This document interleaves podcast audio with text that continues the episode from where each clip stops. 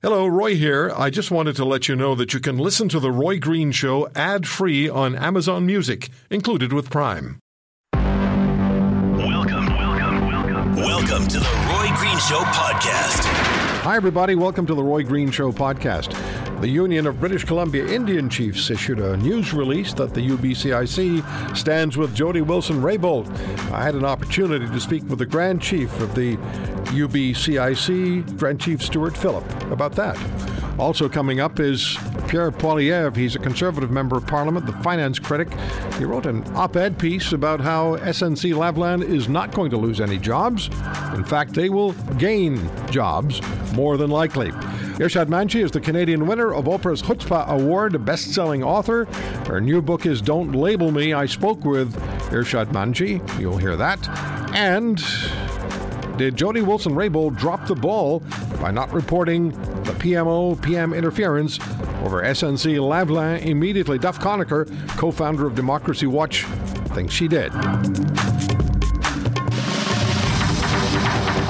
The Union of British Columbia Indian Chiefs issued a news release that the UBCIC stands with Jody Wilson Raybould.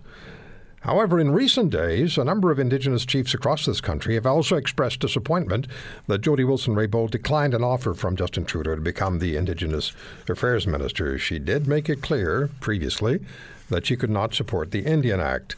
There's a lot to be said and a lot going on in this uh, in this particular situation, in this case, and the developments, as you know. As I've been saying, if it were a baseball diamond, we're somewhere between first and second base as far as finding out what ultimately is going to be the news here. Joining us on the Roy Green Show on the Corus Radio Network is the Grand Chief of the Union of British Columbia Indian Chiefs, uh, Grand Chief Stewart Phillip. Chief Phillip, thank you very much for the time. I appreciate it. You were very direct in your assessment of the Prime Minister's actions toward uh, Jody Wilson Raybould. Yes, um, you know, we were hugely disappointed um, uh, with what took place. Um, ab- absolutely shocked and and deeply angered by the, um, you know, the disrespect uh, that was demonstrated against uh, Jody, Jody Wilson Raybould, in regard to her uh, principled stand, her um, sense of integrity, and her unwillingness to play ball with the Old Boys Network in in uh, regard to the SNC Lavalin uh, issue. And um, uh, you know, we stand with uh, Jody Wilson Raybould. We know her personally. We've worked with her. She's uh, an incredible, remarkable, amazing individual in terms of her work ethic her um, her principles, her standards, and um, very conscientious and and a force to be reckoned with. Would you say that it uh, what has taken place compromises everything that Justin Trudeau has insisted is his priority as far as being a feminist is concerned, who insists that capable women be both recognized and uh, and advanced, and that reconciliation is a cornerstone of his personal philosophy. Do you feel he's compromised all of that?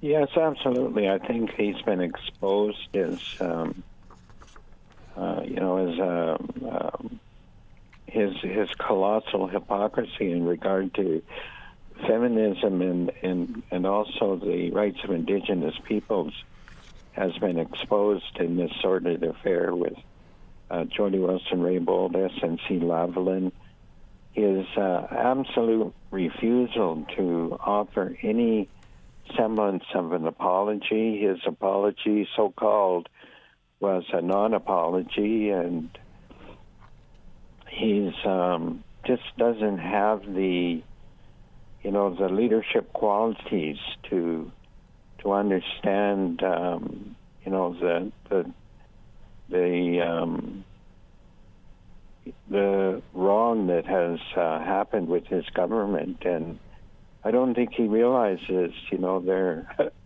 you know, they're deep, deep, deep in the swamp in regard to this issue.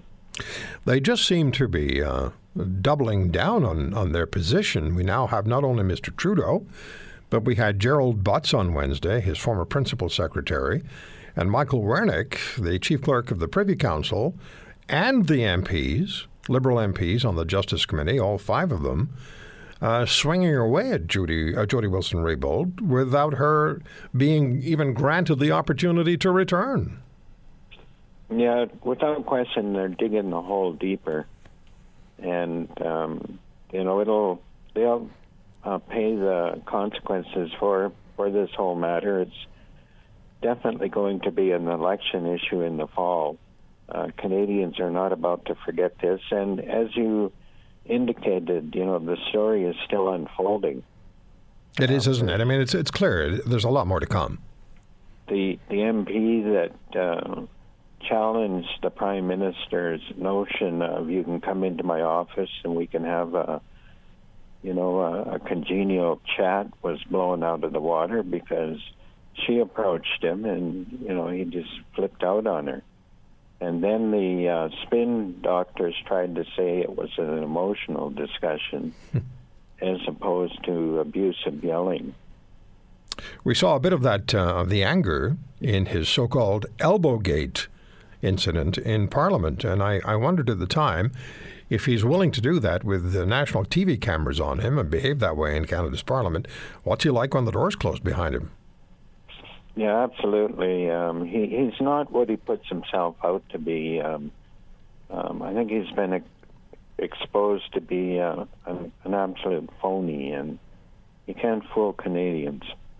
Grand Chief Phillip, have has anybody from the PMO, as the Prime Minister, has anyone who represents him reached out uh, to the uh, to the uh, your association to the UBCIC? No, I think they um, know and understand through our engagement with um, senior, high-ranking officials that uh, we're standing solidly with uh, Jody Wilson Raybould, and nothing will change that. There's been some talk and there have been some reports that uh, some leaders, some Indigenous leaders in Canada, have expressed some level of disappointment when they found out that Jody Wilson Raybould declined to take the position of uh, Indigenous Affairs Minister. What's your thinking on that? Well, I was a bit uh, disappointed with that. Um, you know, I think um, anyone that would uh, hold that opinion is wading around in the shallow end of the ethics pool. It's it represents a bribe, um, you know, in regard to a political bribe in regard to, you know, this whole issue. It's, uh, you know, so obvious, and and you know, Jody's principles and and ethics and her integrity is solid. She certainly has displayed what Canadians want to see, and that is a determination to stand by principle and to not fold and to not give in and to not give up. She's certainly displayed that far more uh, directly than the Prime Minister of Canada. There's there's also been talk about a possible political party or political movement comprised of First Nations chiefs, perhaps coming out of this situation. Uh, I haven't uh, heard that, um, but that that's not a new idea. It's um, you know there has been uh, efforts in the past to to move in that direction, and it, uh, it wasn't very successful. Grand Chief Phillip, thank you so much for taking the time to talk to me today. Okay, thank you. All the best. There's the uh, Grand Chief of the Union of British Columbia Indian Chiefs, UBCIC, Grand Chief Stewart Phillip, not mincing his words, being very direct about his views of the actions of the Prime Minister of Canada vis a vis Jody Wilson Raybould, as he likes to say, the Prime Minister, the former Attorney General. There's also an opinion piece, and uh, the title of it is Trudeau's meddling in SNC trial had nothing to do with jobs. SNC job loss claim demonstrably false, and that's by Pierre Poilievre, CPC member of parliament, also a finance critic. And uh, he wrote the federal government can lift a government contract procurement ban on convicted corporate criminals with the stroke of a pen under official government policy. And Mr. Poilievre joins us on the Corus Radio Network. Good to talk to you finally. Um, I've wanted to invite you on the show for a long time. Good to be with you. So let's. get You don't have no idea who I am, do you? Mr. Roy Green, legendary radio host. How could I not know? Anyone with ears knows. Look, let's get started on this. The, the, no SNC jobs in Quebec was, from what I read, and your piece is fascinating to read. No SNC jobs in Quebec was never a threat, and that goes back as far as 2015. You're right, when the Trudeau government uh, signed an administrative agreement under a public interest exception. Would you explain that to us, please? Yes. So Justin Trudeau has claimed that all of these 9,000 jobs would be lost if he didn't step in to shelve the criminal prosecution against SNC Lavalin. He blames, he, he, he bases that on two different claims. One, he says the headquarters of SNC Lavalin would have left the country if it were convicted here in Canada of fraud and bribery. Well, that's impossible a $1.5 billion loan agreement with the Quebec Pension Plan requires the company keep its headquarters in Montreal until the year 2024. The company signed a 20 year lease on that headquarters and is re- renovating the facility to, to accommodate its employees there. Roy, you don't renovate your office if you're about to leave. Uh, so that that claim is completely false. The second claim is that the company would automatically be banned from bidding on federal contracts, and therefore all of these SNC workers would lose their jobs. So the claim goes. One problem: that's not true either. The company was already banned back in 2015 from federal contracts because of the original fraud and bribery charges, but the Trudeau government signed uh, what's called a public interest exception to allow the company to bid anyway. And as a result, they've been bidding like crazy on projects ever since. And the Trudeau government has announced that even if convicted, the company will get another exemption and be allowed to bid on contracts again. In other words, Trudeau didn't need to interfere with the criminal trial in order to protect the company's headquarters or its contracts. So there must be some other motive.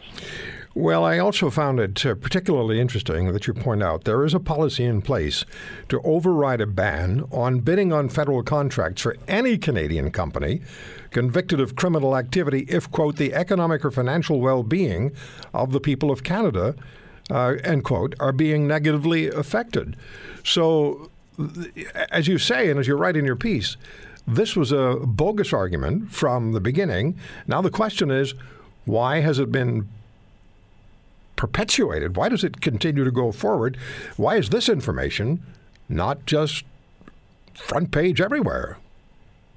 Well, I'm trying to make it front page everywhere. I know you are. just yeah. published. I just published the op-ed to which you refer. I put it on my website at withpierre.ca. I encourage people to go to withpierre.ca and read it in its entirety. But the question you ask is why is this falsehood being perpetuated? And the answer is that I think Trudeau doesn't want people to know the real reason why he's protecting this liberal linked corporation. This company gave $100,000 in illegal donations to the Liberal Party. It has an army of lobbyists swarming around Parliament Hill, uh, influencing politicians and bureaucrats. And its its chairman is the former clerk of the Privy Council, in other words, the former head of Canada's public service. This company has tentacles into political power around Ottawa like perhaps no other company in the country. And that is the real reason why Justin Trudeau went to such incredible lengths to help it escape criminal trial for these fraud and bribery allegations. Quebec, you write, would have continued to do business with SNC regardless of any court decision. And uh, the city of Ottawa, and you're close to Ottawa, uh, the city of Ottawa signed an agreement with SNC for public transport just about a week ago. That's right. The City Council in Ottawa just approved a $600 million mass transit project, and SNC is the winner of that bid. Uh, and there are $52 billion worth of construction projects that SNC is working on right now in Canada. Roy, you can't do construction contracts in Canada without employing Canadian workers. In other oh. words, it's physically impossible for those jobs to disappear. You, So- what are they going to do? Build the, the 14 kilometer train track for Ottawa in Britain and then drop it out of the Yeah. sky from a helicopter? Of course, that work has to be done here. So it's physically impossible for it to be moved anywhere else. So as I'm reading your your, your op-ed, Pierre, I'm coming to the conclusion. Uh, I'm about halfway through, let's say.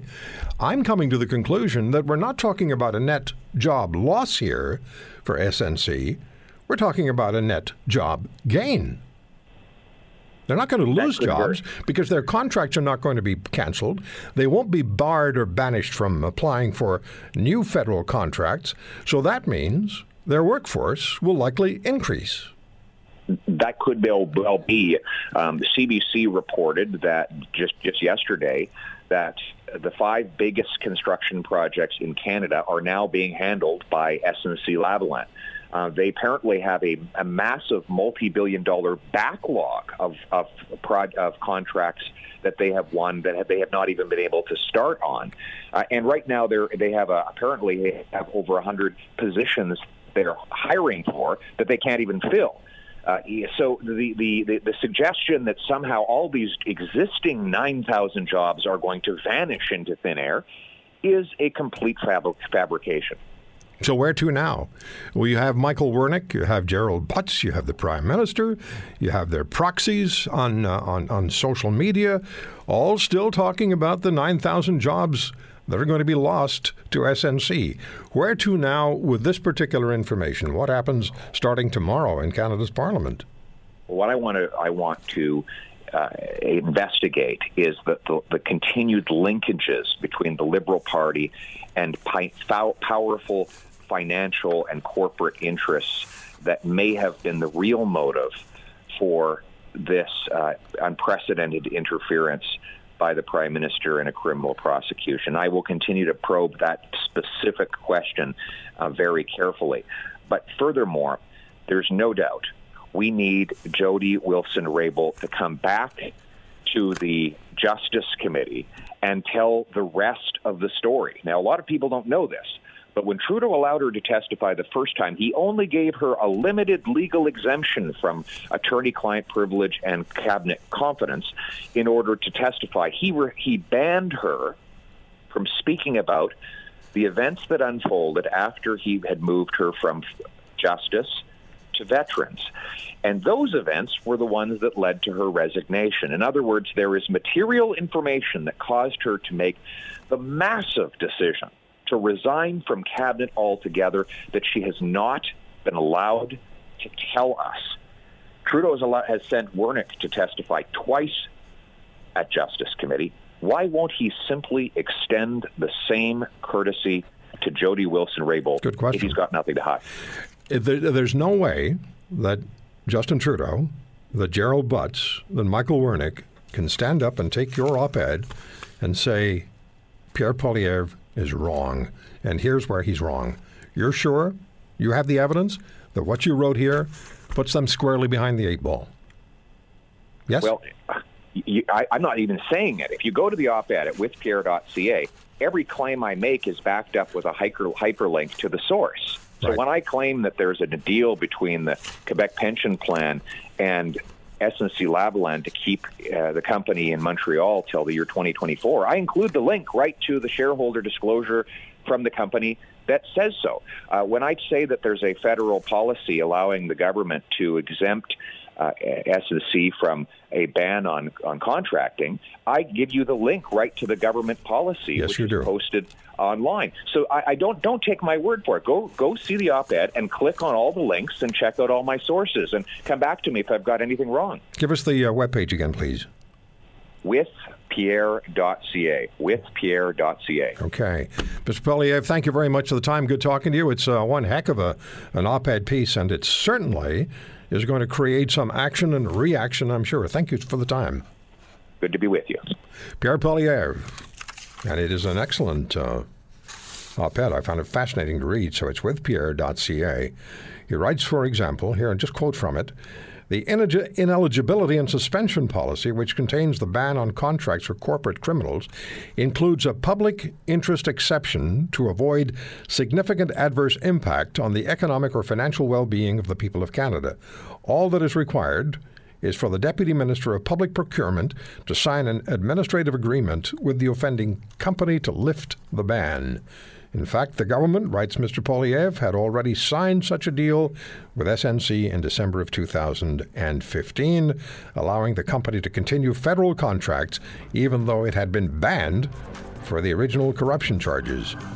So with Pierre.ca, and uh, the op ed is titled Trudeau's meddling in SNC trial had nothing to do with jobs we can step away from the issues for a moment and just think about the dynamic that is extending into our daily lives as political parties and political leaders are at each other's throats, what it ends up doing is causing people to then be at each other's metaphoric throats. Hopefully, not the real thing. And at some point, little is accomplished because labels are attached. And when I first read the uh, the title of Irshad Manji's new book, "Don't Label Me," I, I, I wondered what it was about. I had a thought. And I, and I, was bang on. Irshad Manji is the Canadian winner of Oprah's Chutzpah Award, best-selling author, of course, winner of the World Economic Forum Young Global Leader Award, and founder of the Moral Courage Project. Her new book is titled Don't Label Me A Guide for Fostering Dialogue and Celebrating Diversity in Our Politically Polarized Climate. I just want to repeat what Chris Rock wrote, and he's a big Irshad Manji fan. Right now, I'd like to say something biting and controversial, but I'm too scared of the backlash it could create. That's why we need this book, because nobody should be afraid to speak their mind, not even stupid people like me. Irshad Manji, thank you for taking the time to talk to us. And if Chris Rock is afraid of saying something controversial, I'm getting scared. I have a feeling, Roy, that that's not actually true. I don't think so you, either. But I'll take you at your word for now. I'm always interested in the in the title of books, and uh, it tells me something about what the author was intending before we get to the specific questions. So, why the title "Don't Label Me"? Great question. I haven't been asked that before, so congrats to you. Um, largely because, uh, Roy, I have come to recognize that labels are lazy ways of um, of describing or even understanding people. In fact, labels can't help us understand people. All they do, in most cases, is distort. Um, every one of us, including you, is so much more than meets the eye. And if all we're doing is, um, you know, hurling labels such as racist or homophobe or libtard um, at one another, um, then it's a way of getting out of the uh, work of engaging one another to really understand where we're coming from. Um, so, you know, in a, in a world that is, as you pointed out, hyper polarized, to say nothing of increasingly diverse, the worst thing we can do is rely on labels as if they tell us what we need to know about each other. So I'm reading about your book and I'm reading what various people have had to say. I read the interview that you did with Newsweek magazine. I've done a fair bit of research on, on the book. I want to get the book myself. Haven't yet, but but I've done a lot of research on it. And and Irshad, there is a tremendous amount of labeling going on. I see it in emails to me. People who will agree with me on Saturday disagree with me on Sunday, and they'll sometimes fire a label at me that on Saturday that has nothing to do with the label that arrives on Sunday. So there's there's a lot of it going on. It seems to have as its nucleus whether a person identifies with the political or the social left or right. At least that's sort of my fundamental point. The left labels conservatives as Nazis, the right labels the left as commies. It's not an effective way to be, begin a conversation or a negotiation.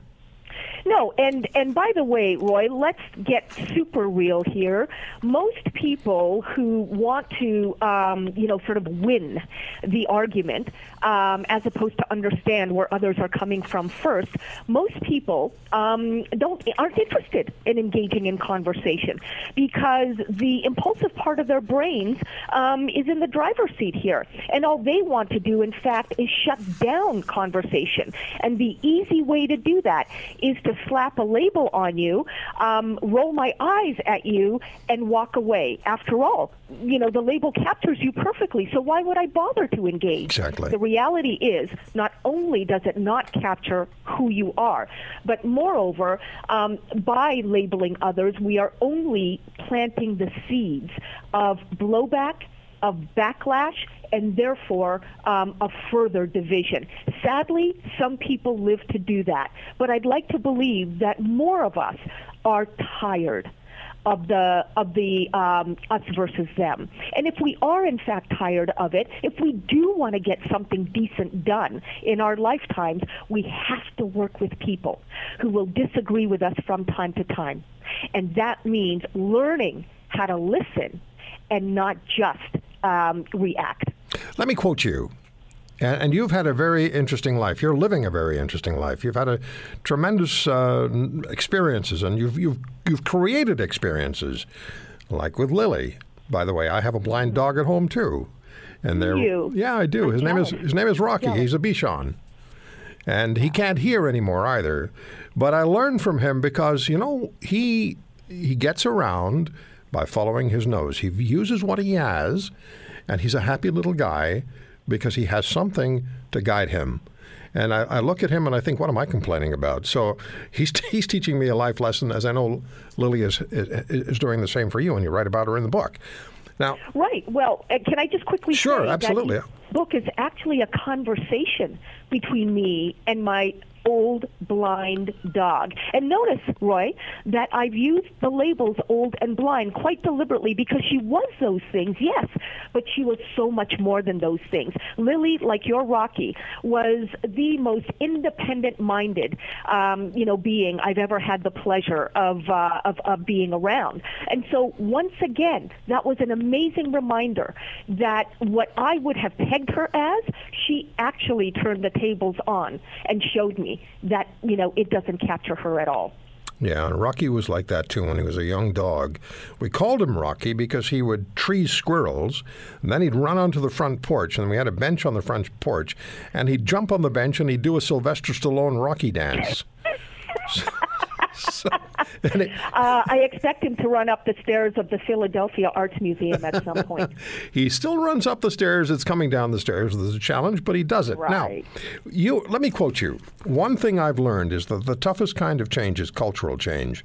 Customs and traditions die hard. Hence the ongoing forms of segregation. I'm not trying to change anyone with don't label me, and I'm not asking anyone to overthink anything. I'm asking a genuine question that we take a few minutes to stop and reflect and ask ourselves, am I happy with myself? Uh, not uh, am I happy with myself, but am I happy with us? Speak to that, please. Right, right. You know, um, it's true. With a book like this, um, I recognize that, uh, you know, sort of uh, icons from Christ to Martin Luther King Jr. Um, to Gandhi have tried teaching these lessons, and they have impacted millions upon millions of people. But sadly, they have not reached millions and millions more. So I am under no illusion, Roy, that this book will quote unquote change people. All I want to do is hold up a mirror, first to myself, to ask me how am I contributing to the problem of polarization by judging people too quickly? And then turn that mirror around to ask all of my readers, now, are you happy? Not with yourself, because this isn't a self help book, but are you happy with how you define us? Is it narrow? Is it uh, is it is it stingy, or or are you expansive? And can you see that even as you stand your ground on whatever issue you are passionate about, you may very well be missing an opportunity to find common ground. Why? Because you fail to listen to opposing points of view. And re- remember, Roy, listening does not mean agreeing with. No one is asking you to agree with something that just doesn't jive with your experiences or your beliefs. But if you bother to listen to a different point of view and ask more questions about it, chances are you too are going to be heard by people who have the opposing point of view. It's a basic law of human psychology. If you want to be heard, first be willing to hear. What is the, how do you assess the state of diversity in this country and in the United States? Where are we? What are we doing right? What are we doing wrong? I think we are, uh, first of all, uh, failing to include something really important in how we practice diversity. Right now, diversity comes off as being only about gender and race and ethnicity, sexual orientation, religion, those kinds of external markers. But in my view, it is really important that we also include diversity of opinion diversity of perspective, diversity of thought. Because otherwise, we are grouping people um, into categories, and those categories become labels. And as I've said, labels just don't capture anybody properly. So, in the book, I make the distinction between honest diversity and dishonest diversity. Dishonest diversity simply classifies people and leaves them there in their so called assigned places. That's dishonest diversity. Honest diversity may start with labels. Ha, I think you're interesting. I'm going to find out more but doesn't stop there. In other words, labels may be starting points, but they're not finish lines. And that's the kind of diversity we don't yet have. Frankly, we don't have it because so many people are afraid of opening their mouths, um, being called bigots and racists and phobes of various kinds. And it's really important if we are, those of us who love diversity, if we are going to live up to the ideal that diversity is supposed to be about, namely being inclusive inclusive, that we not become hypocrites, that we not shut out people who have labels such as straight or white or male. Remember, they too are part of diversity, and we've got to ensure that we're giving diversity of opinion uh, the room to breathe. Is the left more inclined or more guilty of labeling? These days, I think so, um, but that hasn't always been the case. You know, a generation ago, two generations ago probably, it was the so-called right conservatives who um, wanted to uh, sort of uh, track down anybody who, uh, you know, gave a whiff of uh, leftist uh, belief and persecute them for doing so. Then in the 60s, 70s, 80s, identity politics uh, became all the rage. And now I will tell you that I think both sides are doing it. Uh, it's not just the left, but frankly, it is the left, uh, of which I am a part, that loves to preach about diversity. So I believe uh, we have a greater responsibility to begin uh, practicing it in a way that um, that doesn't shut out people uh, who simply disagree with our point of view. So let me bring up the issue here. We only have, boy, time goes by fast. We only have three minutes. Sure. Uh, the issue of, and everybody's aware of this story, ties in social media, it ties in uh, the labeling um, uh, case. And I'm thinking of the Covington Catholic High School students from Kentucky and the situation that developed in Washington. Um, speak to that, please. Ugh. That is a classic case of a young man uh, simply being seen through the lens of labels. He is white, he is male, and of course, he's wearing a MAGA hat. Um, and for those very reasons, um, he is uh, assumed um, to be an oppressor. Um, now, it's true that he did have a smirk on his face, but um, perhaps that was his, you know, regular facial expression. I know that sometimes I'm guilty of that too, and all I'm doing is, you know, trying to look straight ahead. Uh, the point is simply this: we, uh, all of us, are guilty of prejudging. And these days on social media, we do it um, with caustic relish. Uh, we are becoming easily part of the problem, not part of the solution. So if you really want to be different, if you really want to contribute to something more than further polarization, Just take a deep breath before you react. And when you take a deep breath, you are slowing down the blood rush in your body, you are decelerating the impulse of your brain and you are um, you are thinking more rationally rather than more emotionally. Uh, that is sometimes all you need to do in order to respond to someone um, with grace. And if you think that that's weak, that's being weak. Try it you'll see how much strength it requires.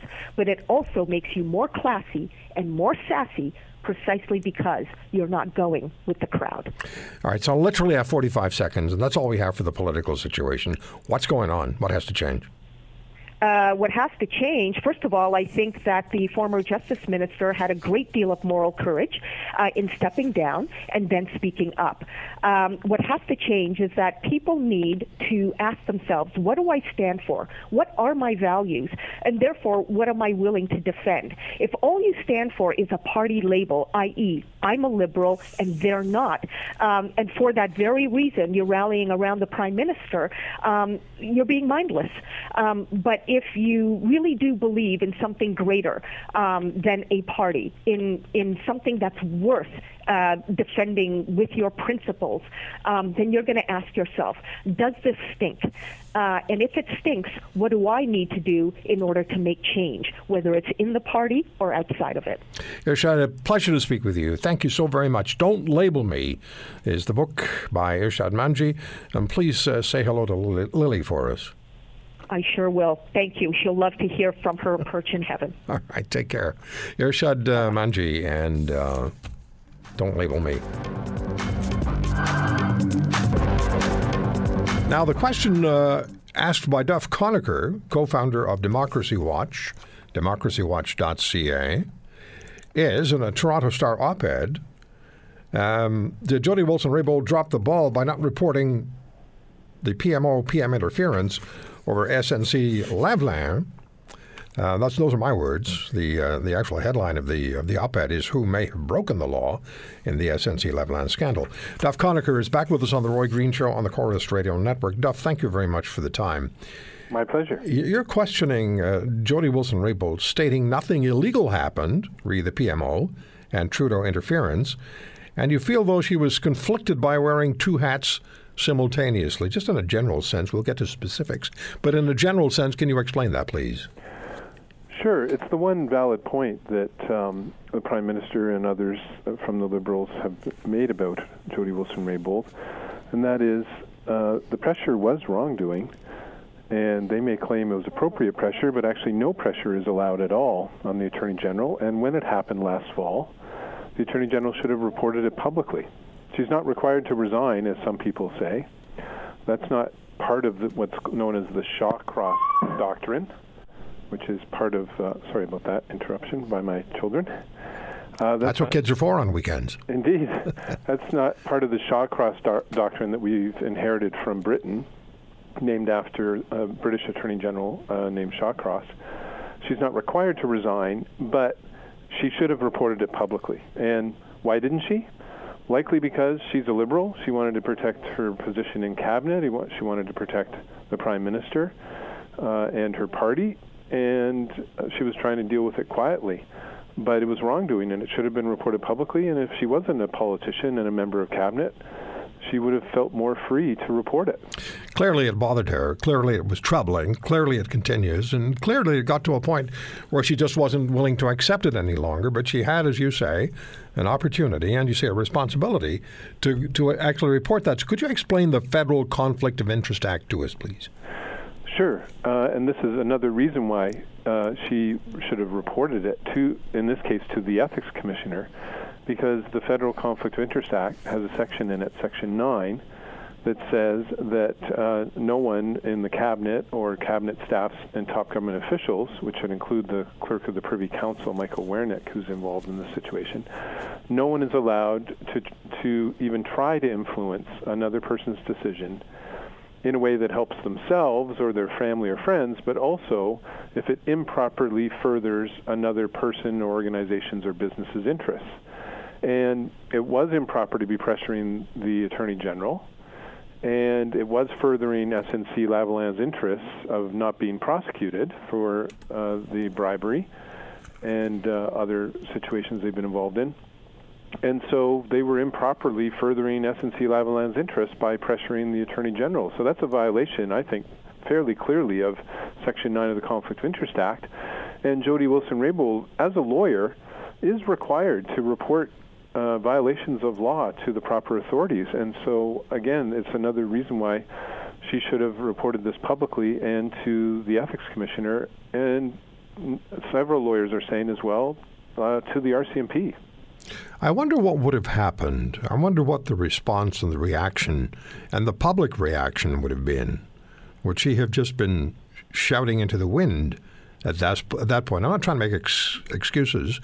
I'm just wondering what the response would, would have been. It wouldn't have been anything like we're seeing now, I don't think.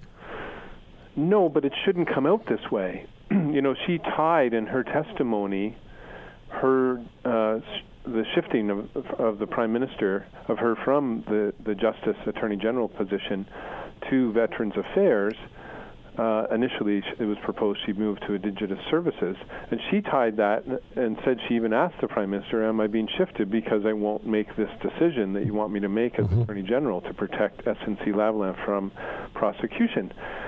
Well, um, kind of seems like we don't know for sure, of course, that if she hadn't been shifted out of Justice and the Attorney General position, that we may have never learned about the pressure it may never have come out. There wouldn't have been staff or herself disappointed who might have ever disclosed that to the Globe and Mail, and the story never would have been broken. So it shouldn't be allowed to be dealt with internally. And it's understandable that she did because, again, she has this conflict of interest when she is a member of the cabinet, member of the Liberal Party, a politician, and wants to protect, obviously, her party, her prime minister, uh, and her position in cabinet. And an attorney general shouldn't have to be thinking about protecting no. things. They should be thinking only about protecting and upholding the law. And that's why the attorney general should just be a government lawyer, not a politician, not a member of the ruling party. You know, it, it's making increasing sense. That argument is making increasing sense. And it starts me wondering two things. Where are we still going to go with this particular case? What do we not know? Somebody asked me this morning uh, where I thought the situation was. And I said essentially, if you think of a baseball diamond, I think we're somewhere between first and second base. Yes, and that's why it's such a bad decision by the Liberal MPs, who are a majority of the MPs on the Justice Committee, to last Wednesday vote against two uh, motions put forward by the opposition parties. One, to bring Jody Wilson Raybould back, because they, they brought Michael Wernick back Wednesday afternoon to respond to her testimony. she's only testified once. Lots of questions were raised about her testimony from, uh, especially the testimony of Gerald Butts, and yet they voted against bringing her back. And secondly, there was another motion to have all the written records that were being referred to by Gerald Butts uh, and the others disclosed to the committee and, and made public. And they voted against that motion as well. And yet, Mr. Butts was able to, through his lawyer, obtain some of the information that he wanted to present to the committee uh, from his government days. And that, of course, gets me then to thinking about Admiral Norman, who's trying, through his lawyer, to obtain documentation that refers to him. We'll talk about Admiral Norman in the next hour. There are, there are so many overlaps um, that are starting to develop here, Duff, and I'm, and I'm starting to wonder how many times have we missed out on significant and important uh, aspects of governing this country because party loyal superseded responsibility to the people of Canada in sure. previous governments. That combined with secrecy. And uh, we have an act, it's called the Access Information Act. It really should be called the Guide to Keeping Information from the Public That They Have a Right to Know Act, because it's full of all sorts of exemptions and loopholes that are not in the public interest. They just hide cabinet decision making in ways that are m- way too excessive. Yes, cabinet needs to have meetings where they can essentially talk about the political implications because the cabinet is made up of politicians from the ruling party and what their strategy and tactics are and the opposition parties shouldn't be able to find out that information because they have tactics and strategies themselves that are secret. The parties are competing with each other. But all sorts of information is hidden by very broad loopholes, secrecy loopholes in our, our Access to Information Act, and they all need to be closed. And then this information would come out. And yes, there's lots of parallels with the Norman case, and uh, whether the the cabinet is using its power to essentially scapegoat this one person because lots of things came out that were embarrassing to the government about how they were handling the uh, shipbuilding contract, mm-hmm. and and uh, we we won't get to the bottom of it. Likely, they're trying really hard. Uh, they're essentially saying we can't mount a defense, and you're charging Norman with a breach of trust, a criminal offense, and the defense uh, uh, lawyers have a have a right to to see all the disclosure of government documents but I bet you the government's going to keep on fighting that to keep the internal cabinet deliberations secret, and they shouldn't be allowed to. Not when they're accusing someone of wrongdoing, and that person's trying to prove that they're just being scapegoated. They'll at least try to. They'll at least try to keep it secret through to the end of the election. Yes, and uh, the Liberal MPs on the Justice Committee with regard to the SNC Lavalin situation, uh, they have another opportunity this week. Uh, the opposition uh, MPs on that committee have forced a another meeting, and uh, the meeting is to consider calling Jody Wilson-Raybould back a second time again, and hopefully the Liberal MPs will not vote for an un- unethical, unfair cover-up this time, and we'll have her back. We'll see what happens. But if they do, they're essentially just covering up. They they say they want to know the truth, but they don't want to look at the written evidence of emails and texts that went back and forth between the key players, and they don't want to hear from her again after all the questions that have been raised that is just blatantly a cover up, and hopefully they won't participate in it. When you hear, uh, Duff, when you hear the Prime Minister say, I completely reject her characterization of events, do you have any idea what he's trying to say? Uh, well, they're trying to spin it as um, two different perspectives, um, just a misunderstanding, a, a communication problem. Um, it's about the eighth spin that the prime minister has offered for this. If everyone should remember that uh, he started out saying it was false, uh, and then they've gone through a variety of different spins. And one of them is that there was no inappropriate pressure put on her, and that's the perspective that they're uh, part of the perspective argument they're putting forward. And Gerald Butts put it forward, and Michael Wernick, the clerk of the Privy Council, also put it forward, and so did Liberal MPs. Uh, the problem that they have with that argument is no pressure is allowed. So they're saying that it was appropriate pressure, but no pressure is allowed under the constitutional principle of the independence of the Attorney General when making decisions about prosecutions. So there's no such thing as appropriate pressure. And so he doesn't actually completely disagree with her version of events. They agree there was pressure. They're just trying to spin it as appropriate pressure and say that that's normal and cabinet ministers face that normally. And other cabinet ministers do, but it's not legal. It violates the constitutional principle when you pressure the Attorney General. The Attorney General is not like other cabinet ministers. And uh, so they've essentially admitted to wrongdoing when they admit that, that the, there was no inappropriate pressure put on, but there was pressure put on. Mm-hmm. And so they, they essentially have condemned themselves um, and uh, admitted to the wrongdoing. Yeah, they're, they're, the hole is just getting deeper and deeper. Now, you want to see the RCMP investigating on obstruct justice grounds, or at least investigating. So do five other former attorneys general in this country, provincially and, and federally. And I just have this question for you.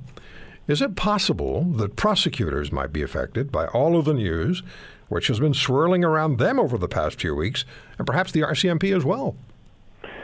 Yes, and um, the there's been many lawyers uh, have spoken out and said uh, that this could cross the line of obstruction of justice. We don't know where the line is exactly in this case because it's such an unprecedented case.